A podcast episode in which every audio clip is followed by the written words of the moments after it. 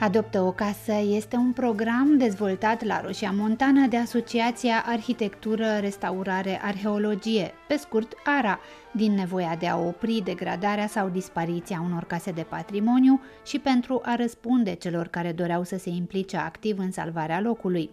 În 2012, arhitecții Asociației ARA au pus bazele acestui proiect după mai mulți ani în care au documentat zona și au organizat evenimente, școli de vară pentru studenți și intervenții izolate de punere în siguranță asupra câtorva clădiri. Documentarea și promovarea locului însă nu mai erau suficiente în fața pericolului iminent care amenința patrimoniul acestei zone – Astfel, împreună cu comunitatea statornică din Roșia Montană, alături de cei care nu doreau să își părăsească localitatea, cu sprijinul Ordinului Arhitecților din România și al Administrației Fondului Cultural Național, an de an, echipa Adoptă o Casă a organizat tabere de arhitectură de restaurare în care a adus la oaltă oameni de toate vârstele și pregătirile dornici să ajute cu case care au nevoie de intervenții urgente pentru a fi salvate. De 8 ani, acest proiect a însuflețit sute de oameni care au luat parte în mod voluntar la eforturile de păstrare și revitalizare a unor clădiri de patrimoniu care acum sunt redate rând pe rând comunității. De 8 ani, Roșia Montană devine pe timp de vară acasă pentru echipa de arhitecți care, cu grijă de părinți, organizează până la cele mai mici detalii acest proiect.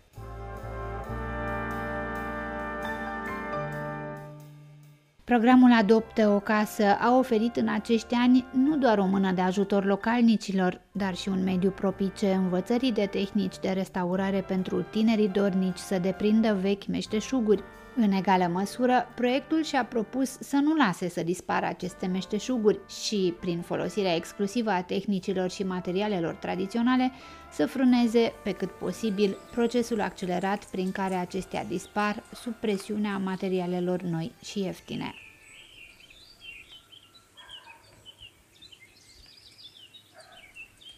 Prima dintre casele incluse în proiectul de restaurare a fost chiar casa parohială unitariană din Roșia Montană, cea în care stau acum în pridvor, sau în târnaț, cum se zice aici la Roșia Montană. E dimineață și ascult vântul și păsările.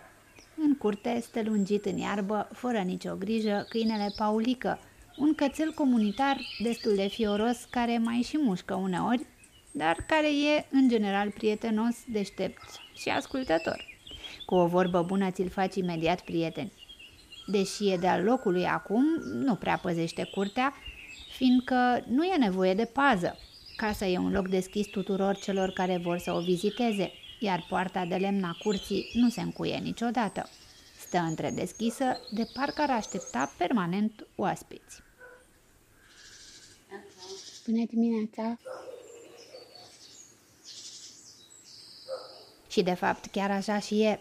Încă de la primele ore ale dimineții apar pe rând în curte localnici, oameni tineri plini de energie care fac parte organică din proiect. Tică, Andy, Mihai, Sorana, Costel, Adi. Sunt oameni care dau mereu o mână de ajutor proiectului Adoptă o casă sau care chiar fac parte din proiect, tineri proprietari de case incluse în programul de restaurare. Unii s-au născut sau au copilărit aici, Alții fac parte din rândurile celor care de câțiva ani încoace vin sau se întorc la Roșia Montană pentru a rămâne aici. Unii stau cu chirie, alții chiar cumpără câte o casă veche pe care o repară pentru a începe o viață nouă. Într-un fel, așa pare că se întâmplă și cu localitatea.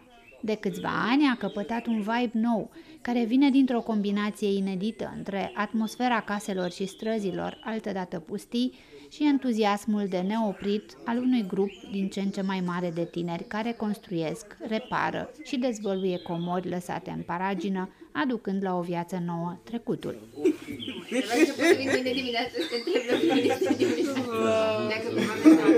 Asta e alta. Claudia face ultimele pregătiri înainte de sosirea voluntarilor. Anul acesta tabăra se ține în condiții speciale, Număr redus de voluntari, doar trei serii în acest an în loc de șase câte au fost în 2019, măști, mănuși, distanțare și dezinfectare. Claudia s-a gândit la toate detaliile și a întors situația pe toate părțile, ca să se asigure că nu-i scapă nimic și că totul va fi în regulă. E un an greu, mult mai greu decât cei precedenți din cauza pandemiei. Voluntarii sunt cazați la distanță, recipientele cu dezinfectant sunt la locul lor, mesele au fost scoase în curte, fiindcă se va mânca afară, la distanță unii de alții și toată lumea are măști și mănuși. Are grijă ca toți participanții să se simtă bine, să aibă tot ce le trebuie și să fie în siguranță.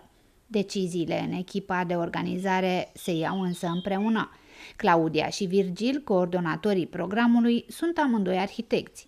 Claudia este pasionată de mobilizare comunitară și lucrul cu voluntarii, iar Virgil, specializat în restaurarea monumentelor istorice, este coordonatorul lucrărilor pe șantierele programului. Ioana, arhitectă și ea din Reghin, face parte de ani buni din echipa permanentă. Tudor este student la arhitectură și revine aici de patru ani, iar de anul acesta a preluat și responsabilități de organizare. Acum cu toții așteaptă cu emoții imense sosirea primilor voluntari. Cine poate participa la acest proiect? Oricine are două săptămâni libere în timpul verii și își dorește să pună umărul la revitalizarea unui loc și a unei comunități care au suferit dezrădăcinarea. Și după mergem unii și aducem mâncare pentru alții. Nu, nu, nu. Deci Durează jumătate de ora aia cu stingătoarele, că sunt la mic la mare și fac același lucru cu stingătoarea de incendiu. A, ei ne dă mâncare. ei ajută la bucătărie Mhm. și când se apropie ora mesei, Dimineața și la prânz care mâncare. Ajung. Și la prânz vin încoace și Pregătirile de la Casa Parohială Unitariană, ce va găzdui voluntarii, au început dis de dimineață. Azi și vecinii de la casa de peste drum fac curat. Au pus muzică, au dat tare în boxe și spală geamurile cu spor. În timp ce sus în casa parohială se dă cu aspiratorul și se curăță totul luna, mă așez lângă Claudia care scrie la laptop, pune la punct ultimele detalii legate de transport, de cazare și răspunde la întrebările voluntarilor care sunt pe drum spre Roșia. Desfacem o pungă de pufuleți de roșia montană, care trebuie musai încercați dacă ajungeți aici, și stăm puțin de vorbă. Claudia își amintește emoționată cum au fost începuturile ei în aceste locuri. Nu mai țin minte exact, exact când a fost, că tot umblam așa de mult prin toată țara în anii aia. Eram la începutul facultății, mergeam vara, cel puțin eram prin toată Dobrogea, pe șantiere arheologice, pe... Practic, ca și acum nu aveam deloc timp liber vara, eram dintr-un șantier în altul. Numai că atunci eram la săpături arheologice, și nu mai țin minte exact momentul când am ajuns la Roșia, dar cumva, nu știu, prin faptul că în toți anii care au urmat, care au schimbat Roșia radical, așa ca atmosferă în centru, unde era marea majoritate a celor care încă erau aici. Era foarte populată și majoritatea erau Mineri. formele companiei miniere. Și amintirea asta este atât de pregnantă, pentru că era atât de violentă, era atât de șocantă, și încât practic era foarte greu să-ți amintești cum a fost înainte. Și asta e una dintre amintirile mult mai puternice. Atunci știu că am mers în primele dăți și mult prin satele din jur, dar în perioada aia când s-a demolat foarte mult în Roșie Montană, demola compania minieră, cumpărea case și le demola ca să șteargă cumva, ștergeau și prezența oamenilor prin faptul că ei, sub o formă sau alta, ei izgoneau de aici, evident cu acordul și cumpărându-le casele, dar le și ștergeau urma existenței lor aici. Le demolau casele, le dezgropau morții. Țin minte că am venit într-o vară, sau primăvară era, cred, tot așa ca să pregătim ce avea să urmeze tabăra de... Erau oameni în magazinul din centru și se plângeau de miros, de la desfumări. Deci atât de... Sunt câteva momente așa care mi-au rămas uh, destul de violente așa și pe care greu ți le puteai imagina acum când vezi cât de tihnită pare viața aici. Și mai țin minte că tot în perioada aia când era foarte, foarte agitată atmosfera aici, cei din sat, care, cei din comunitatea statornică, așa, abia așteptau zilele de sâmbătă și de duminică, când angajații aveau liber. Să opreau. Da, și am tot așa o imagine în cap cu Gabi de la magazin, care a ieșit pur și simplu în piață, din magazin, sâmbătă dimineață, noi ne duceam și luam o cafea de la ea, sâmbătă dimineața. Și a ieșit în piață și a deschis brațele așa și a tras aer în piept. Pur și simplu aveai senzația că era singurul moment al săptămânii când uh, satul ăsta respira. Asta a fost imaginea așa pe care mi-a dat-o gestul ei și ce s-a întâmplat după 2013, faptul că satul ăsta a reușit să-și recapete liniștea, deși e o liniște destul de apăsătoare și acum, pentru că... Și fragilă, probabil. Și foarte fragilă și uh, lipsa de predictibilitate, faptul că um, sabia stă tot deasupra capului lor, faptul că dincolo de um, nu știu, aparenta liniște, de fapt e un foc care mocnește, dar nici măcar nu mocnește aici, mocnește În altă departe, parte. în niște birouri de avocați, că soarta unui loc întreg, a oamenilor de aici, a tuturor lucrurilor de sub firul ierbii și de deasupra lui, sunt decise în, în niște locuri care, și de niște oameni care nu au nimic de a face cu acest loc. Nimic. Și asta e, adică când ne gândeam înainte că proiectul ăsta minier e tot așa o distrugere și o, un plan pe viețile unor oameni care făcut de alți oameni care nu au nimic de face, acum e și mai, e așa ca în matematică, e cea mai abstractă formă. Dacă asta înseamnă minerit în ziua de azi, atunci, pentru că asta e singura formă de minerit pe care compania asta a făcut aici pur și simplu a, a scos uh, vlaga din tot. Din 2013, 14, 15, când uh, prezența companiei s-a slăbit foarte tare aici și nu... Măcar n-a mai fost prezența atât de tare, n-a mai fost impactul vizual și atât de dramatic. Uh, am văzut totuși că există resurse, chiar și în comunitatea asta care a fost efectiv călcată în picioare și în cele mai uh, delicate fibre ale unei comunități, relația dintre oameni, relația în interiorul familiilor. Deci astea au fost călcate, pur și simplu aplatizate cu totul. Le Și vezi că vezi- refăcându-se?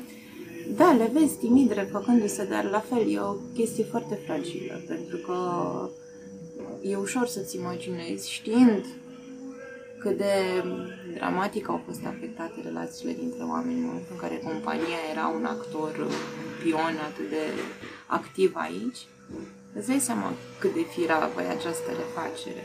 Pentru că aici nu vorbim doar de niște relații, vorbim și de patrimoniul ăsta care ne-a adus. De fapt, el e agregatorul principal în ceea ce ne privește pe noi. Patrimoniu fără oameni nu înseamnă decât o coajă fără minim de conținut, fără viață, fără povești.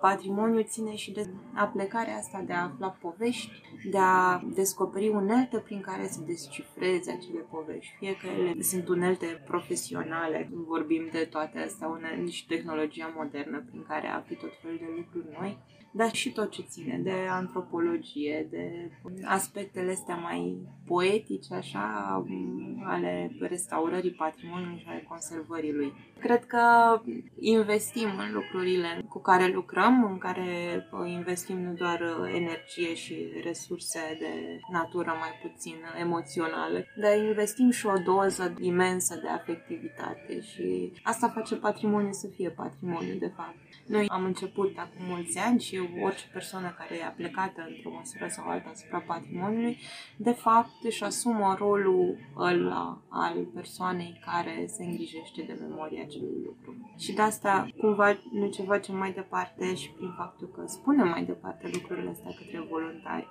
și încurajăm să facă și la rândul lor același lucru. Ei, mulți, revin la Roșia Montană cu părinții, de exemplu. Deci e invers decât tu vezi uh, în mod normal la generațiile tinere. Știi că părinții își duc copiii, uite, hai să vezi asta, hai să vezi asta, nu te duci doar în club, hai să-ți arăt uh, o casă de patrimoniu. La noi e invers. Uh, copiii care vin la noi, tinerii studenți, vin cu familiile înapoi. Dar să vă reamintesc câteva lucruri despre Roșia Montană, acest loc care a fost în centrul atenției publice atât de intens cu ocazia protestelor din 2013, dar despre care poate că nu se știu suficiente lucruri. Eu una mărturisesc că știam și nu știam foarte multe până să ajung aici și să constat singură câteva detalii care nu sunt deloc lipsite de importanță.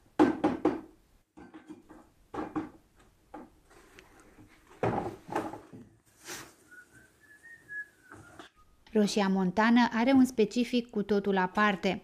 Cine a fost aici poate constata, nu fără surprindere, că nu este nici sat și nici o mică localitate minieră – mai degrabă este un târg, o așezare care se întinde pe mai multe dealuri, în care mineritul are o tradiție de peste 2000 de ani, iar oamenii locului, un amestec eclectic de naționalități și credințe, de-a lungul timpului au ridicat numai puțin de șapte biserici de culte diferite și și-au construit case cu o arhitectură cu totul aparte.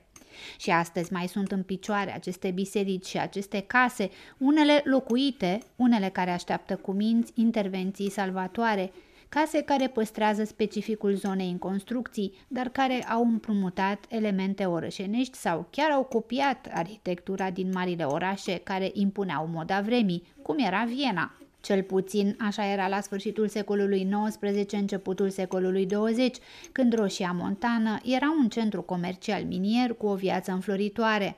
În 1850, aici trăiau și munceau peste 5700 de oameni.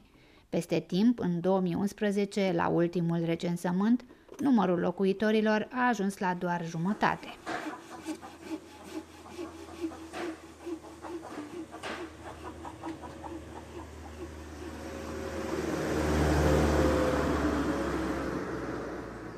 Acum, în 2020, Roșia Montană ar fi trebuit să fie înconjurată de patru cratere imense la marginea unui iaz de noroaie cianurate, iaz adânc de 300 de metri, care ar fi înghițit complet satul Corna, aflat în apropiere. Este anul în care s-ar fi încheiat lucrările de exploatare a minereurilor aurifere propuse de compania canadiană la finalul anilor 90. În schimb, așa cum spuneam mai devreme, localitatea e departe de scenariul sinistru imaginat acum 20 de ani și începe, încet, dar sigur, să revină la viață, dar nu la cea din trecut, ci la o viață nouă, datorită unor oameni deosebiți.